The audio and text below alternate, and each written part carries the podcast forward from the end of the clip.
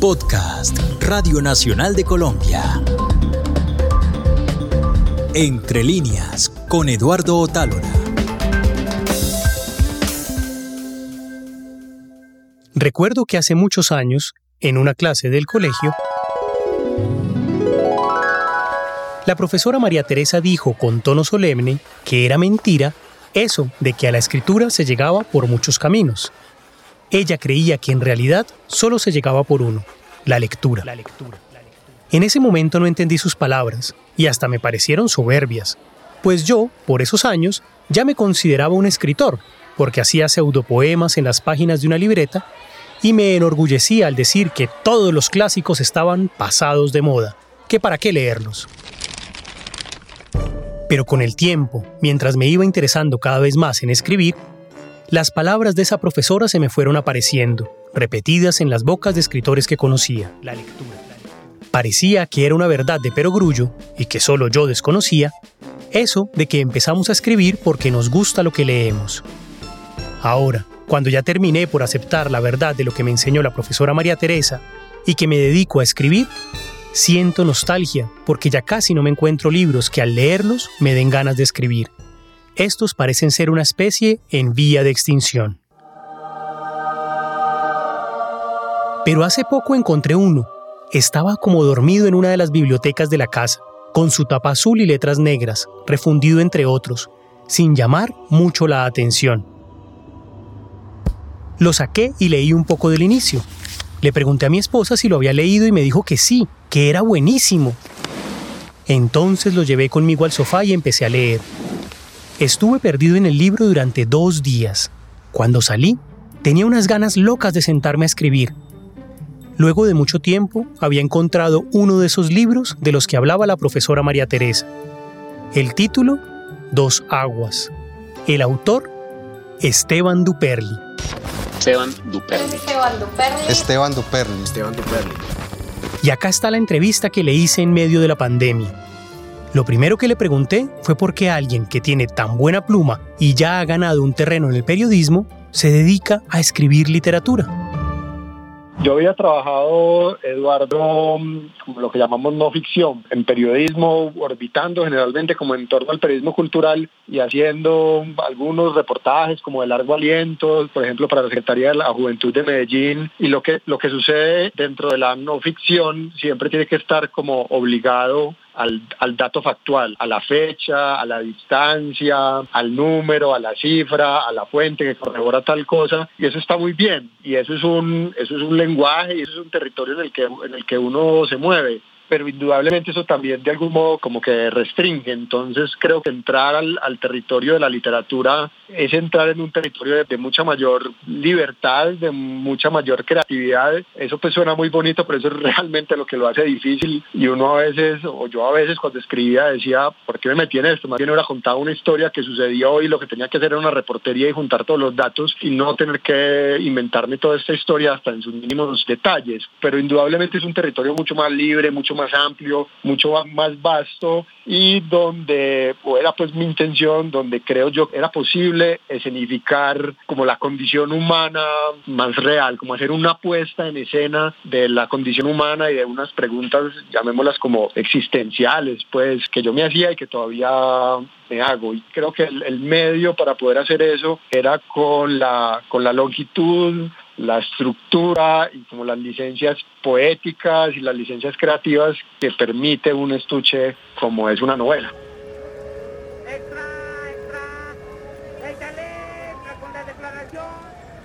El periodismo y la literatura son disciplinas cercanas, incluso se podría decir que son hermanas.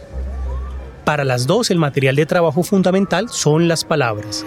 Además comparten, por lo menos con la literatura narrativa, el objetivo de contar historias. Así visto el asunto, pareciera natural el paso del periodismo a la creación de una novela.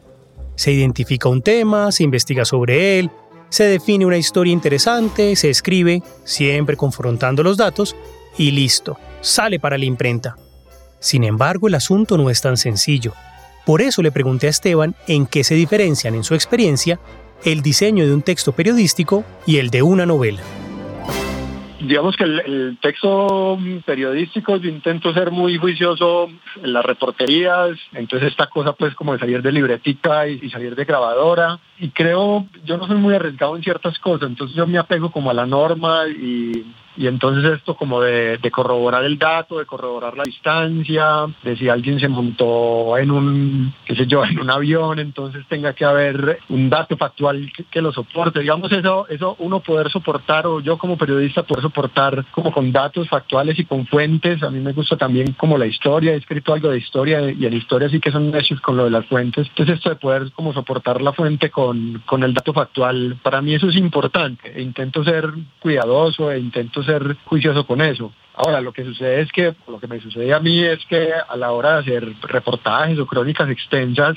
yo no voy a decir que sea fácil, porque no lo es, pero, pero en medio de todo es como tener un montón de datos y empezar a darles un, orden, como bueno, esto viene acá, esto viene acá, esto, esto encaja aquí, un poco como, como la, figura de armar el rompecabezas. Y de algún modo a mí eso me parece como fácilmente trabajable, es decir, no me siento como en un territorio ajeno cuando eso me pasa. Si, si tengo una buena reportería y tengo un montón de datos encontrados, luego digamos como el trabajo para mí de, escribirlo, de organizar todo esto es relativamente fácil. Con la novela nuevamente como pues no hay, digamos, o en mi caso no había una historia detrás de respaldo, sino que era una historia como que arrancaba desde cero, pues había que inventarla completa. Y yo me di cuenta que cuando uno inventa un mundo o un universo literario, por más ficticio que sea, pues ese universo tiene que responder como a todas las normas y leyes físicas de lo material, de lo del mundo palpable. Entonces, pues si, si, llueve, tiene que haber una explicación de por qué llueve, y si hace frío, si hace calor, tiene, una, tiene que haber como una explicación, y si algo queda muy lejos, pues tiene que haber, digamos, como unas coordenadas geográficas que le indiquen al lector que eso está muy lejos. Entonces esa creación de ese universo literalmente es como, como crear un mundo completo desde cero pues ahí hay una mezcla de, investigación, también de reunir como datos factuales, pero pues pasar eso y agitarlo como en la coctelera de la, de la creatividad y, la, y de la imaginación, pues que se le pide a un escritor o a una, o a una escritora de, de ficción, de cuando está inventando, de cuando está inventando mundos. Y lo mismo sucede como con los, con los personajes. Este drama humano, esta condición humana que yo quiero representar, que yo quiero contar, quién lo puede representar. Es un personaje de tales características, entonces pues inventar a ese personaje, el personaje tiene que tener una, una altura y tiene que tener un peso y tiene que tener un modo de moverse en el mundo, aunque no aparezcan dentro de la novela, del relato, pero yo creo que uno lo tiene que crear, modelarlo completamente y ahí también creo yo pues que hay unos procesos de, investigación que, nuevamente son combinados con la creatividad. Para, para mi caso, de los dos protagonistas era un, un austriaco, eh, un hombre europeo de primera mitad del siglo, del siglo XX, más un hombre que se hace a sí mismo, entonces más o menos cómo podía verse ese hombre, quiénes pueden ser unos, unos individuos similares y a partir de ahí como construir el personaje propio. Y la contraparte era pues este personaje el Boga, un, un negro nacido en los territorios de las ciénagas, más o menos como del Caribe colombiano, aunque eso pues no se menciona explícitamente en la novela, pero pues quienes podían ser así, y ahí aparecen por ejemplo Pedro Albundia, el, de la canción de la piragua de, José Barros, o aparece el negro guapo de Rebelión de, de, Joey Arroyo, ¿no? Entonces como con base en eso,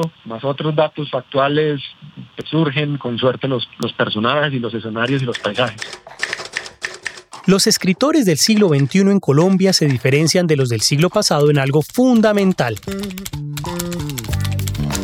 Ahora hay universidades con programas de formación en escritura a nivel de pregrado y posgrado.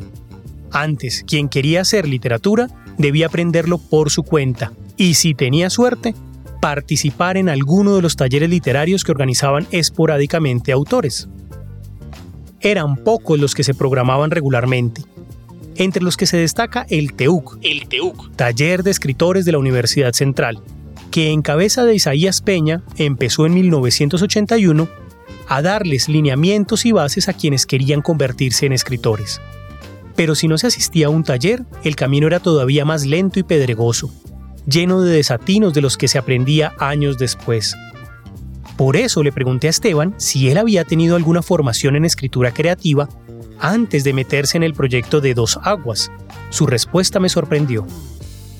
No, Eduardo, yo no tengo una formación literaria pues académica, yo, yo soy comunicador social periodista, solamente tengo un pregrado, en ficción había escrito muy poco, como en la época de los blogs. Yo tenía un blog, no tuvimos tantos blogs, ¿no? Y había hecho ahí unos intentos chiquiticos como de ficción, de escribir cuentos, pero pues si eran cuatro no eran cinco, era de verdad una cosa muy, muy corta. Yo creo que yo me lancé como a, la novela como en un acto espontáneo, sin saber muy bien cómo a qué me iba a enfrentar.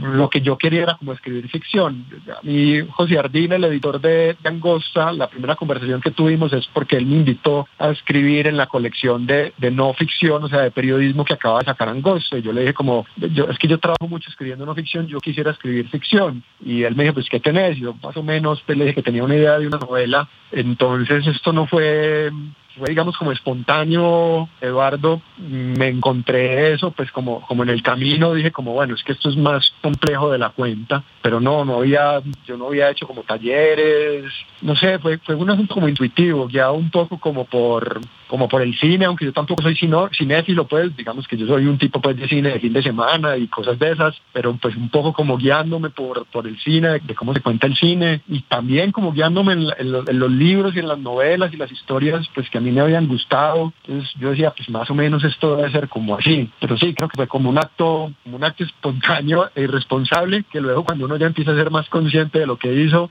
se le dificulta más o, dice como, bueno, yo cómo fui capaz de hacer, de meterme en esto. Pues. Y el libro le quedó tremendo. No en vano fue uno de los finalistas del Premio Nacional de Novela 2020 que otorgó el Ministerio de Cultura donde compartió honores con escritores tan importantes para nuestra literatura como William Ospina, Orlando Mejía Rivera, Julio Paredes y Sara Jaramillo.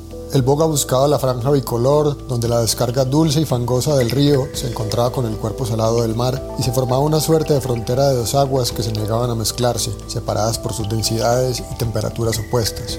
Era el límite de dos países, el de la sal, el yodo y el plancton, y el de los minerales y los sedimentos que venían rodando desde el páramo donde había nacido la corriente fría y que al penetrar en la solución tibia del océano quedaban suspendidos en una sopa en donde se nutría y germinaba la vida.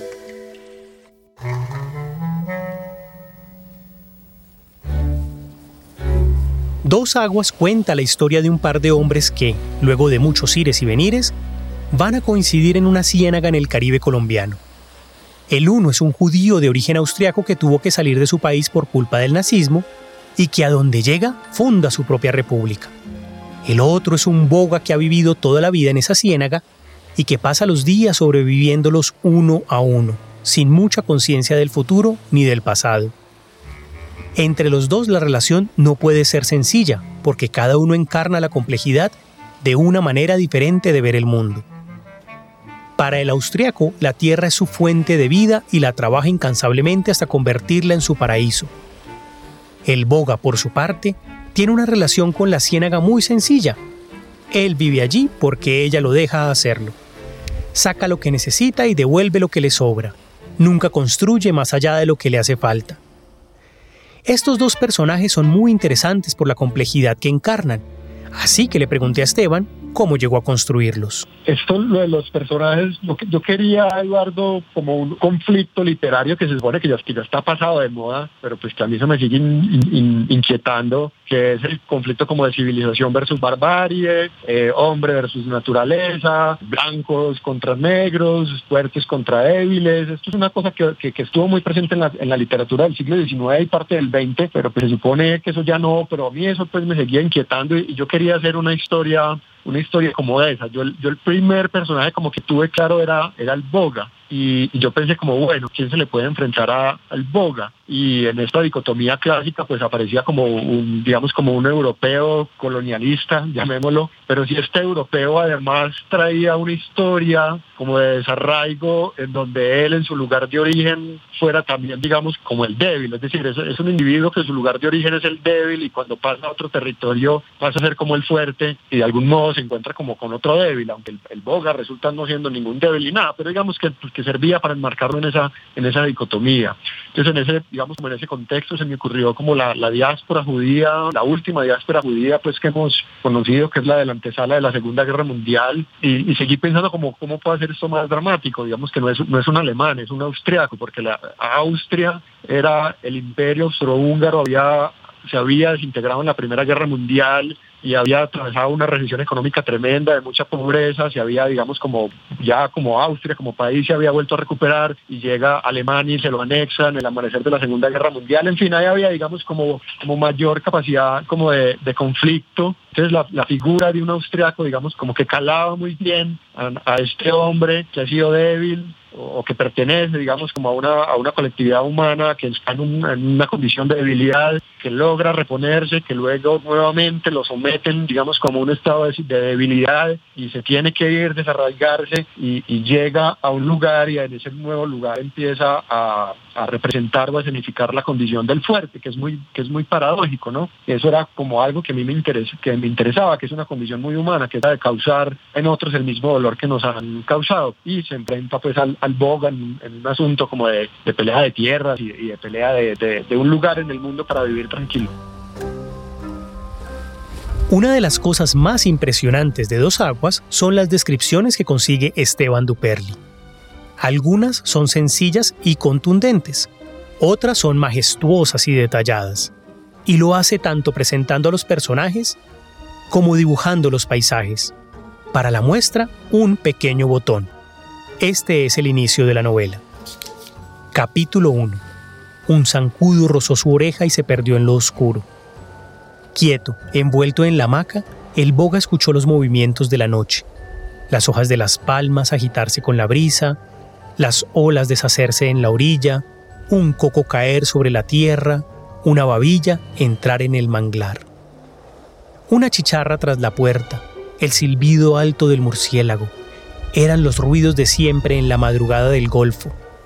Permaneció así, alerta a la vibración distinta que lo había sacado del sueño, hasta que de nuevo un sonido ajeno viajó en el viento. Desde el mar vino una expulsión de aire, una gran respiración.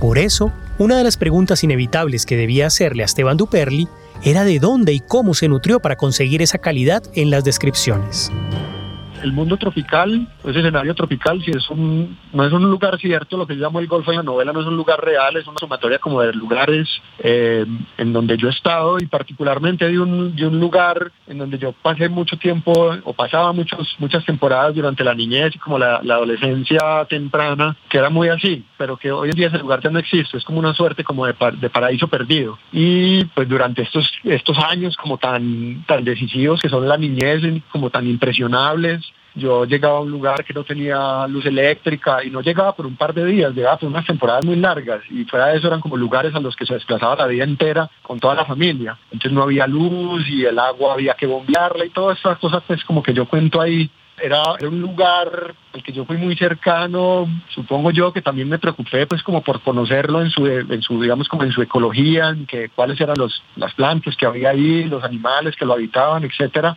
y que luego, pues cuando fui a escribir, se me ocurrió que eso podía ser un, lugar novelable, era un lugar que podía albergar eh, un conflicto entre dos personas, entre dos maneras de mirar el mundo, y como lo conocía bien, pues tenía la capacidad como de, escribirlo con mucha soltura. Por el otro lado estaba como el europeo, yo, no conozco a Austria, yo no estaba en Austria, entonces este sí fue un asunto como de leer, de investigar, de investigación y de, y de mezclar también pues digamos como otros referentes que yo tenía y otras cosas y suceden esas sincronías tan raras, Eduardo, que a uno le pasan cuando está como conectado de verdad con un tema. Yo en algún momento del manuscrito se lo debía leer a una amiga que había vivido en Viena y ella me dijo, yo en alguna parte describo la casa donde ellos viven que tiene un vitral y ella llega y me dice, yo viví en Viena en el, en el cuarto judío, o sea, en el sector de la ciudad de los judíos, me dice, y al frente de mi casa había una casa con un vitral, casi como el que estás describiendo, y yo pues por supuesto, ¿cómo iba a saber eso?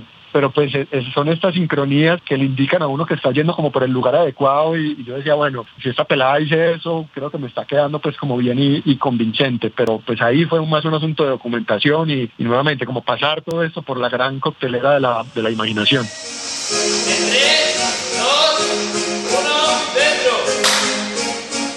Muchos autores dicen que escribir es como un deporte de alto rendimiento. Primero se aprende y luego hay que ejercitarse con constancia para que los músculos de la escritura se mantengan sanos y dando el máximo de su rendimiento.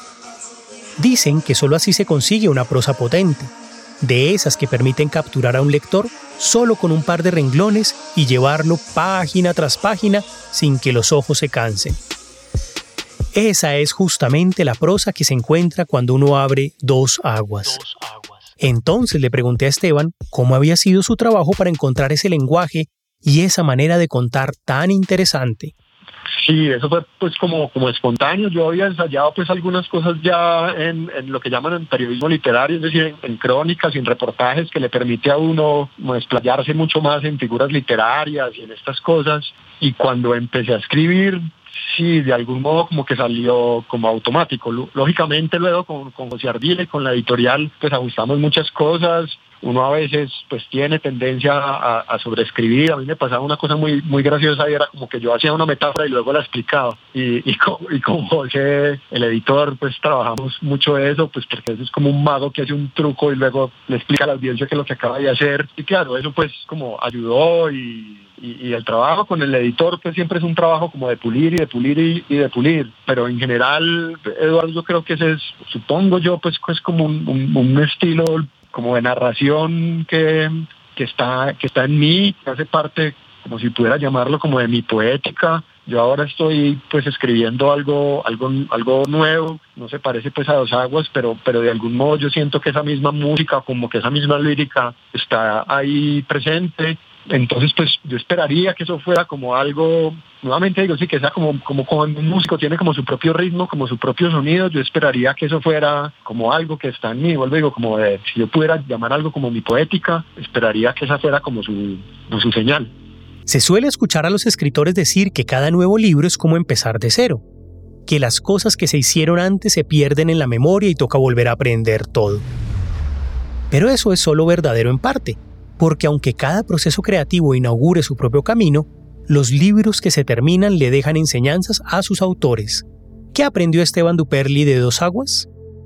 Yo pensaría, Eduardo, que eso que hablaba al principio, como lo de la, creación de un universo que creo yo que tiene que ser verosímil, y tal vez eso puede ser como una herencia como del, del periodismo, es decir, a, pesar de que uno en la, en la, narración no termine metiendo un montón de datos factuales, pues porque la empezaría a hacer como muy fría y como muy árida, pero que esos datos factuales al menos estén como en la cabeza de uno o hagan parte como de sus notas creo que eso es importante para la verosimilitud, que, que, la verosimilitud es distinto como a la realidad, es decir, en, la ficción todo es mentira, pero es una mentira que podría ser verdad, es decir, ese lugar podría existir y esos personajes podrían existir. Y pienso yo que ese efecto se consigue si hay un respaldo de, de datos y de información que vuelvo digo que no necesariamente tienen que aparecer como en la novela, en la narración final. Entonces pienso yo, Eduardo, que eso como que lo, aprendí. A mí, a mí construir el universo de la coquera me costó muchísimo que yo lo digo eh, como en las primeras páginas, lo digo como,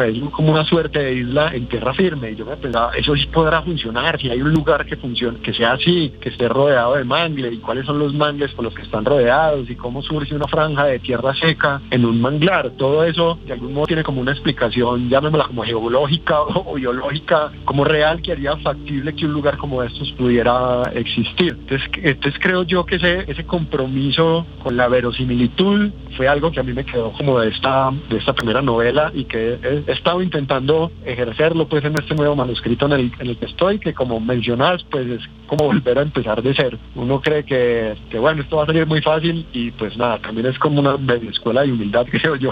Cuesta ser objetivo con los libros que se escriben. Es natural. Todo el trabajo que se les invirtió nos nubla la vista porque conocemos el esfuerzo que costó cada palabra. Recordamos el tiempo que tomó escoger los lugares para las comas y nos admiramos por el esfuerzo que llevó componer esa musicalidad que se consigue pese a la aparente aridez de las palabras.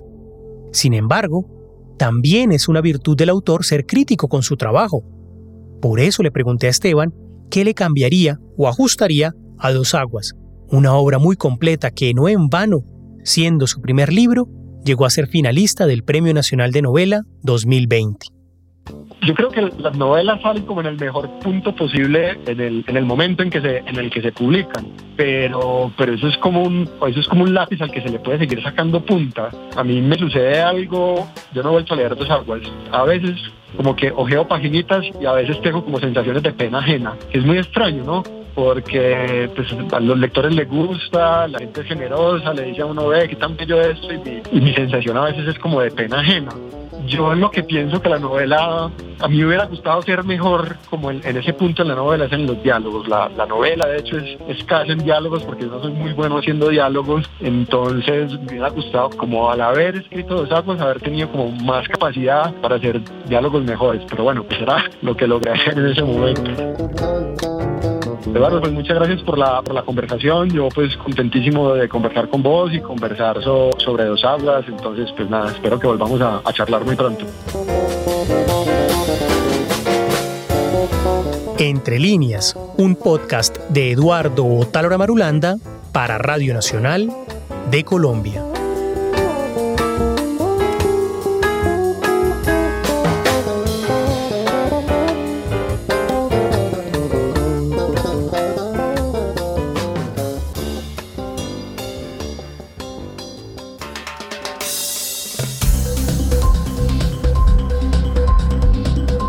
Este fue un podcast de Radio Nacional de Colombia.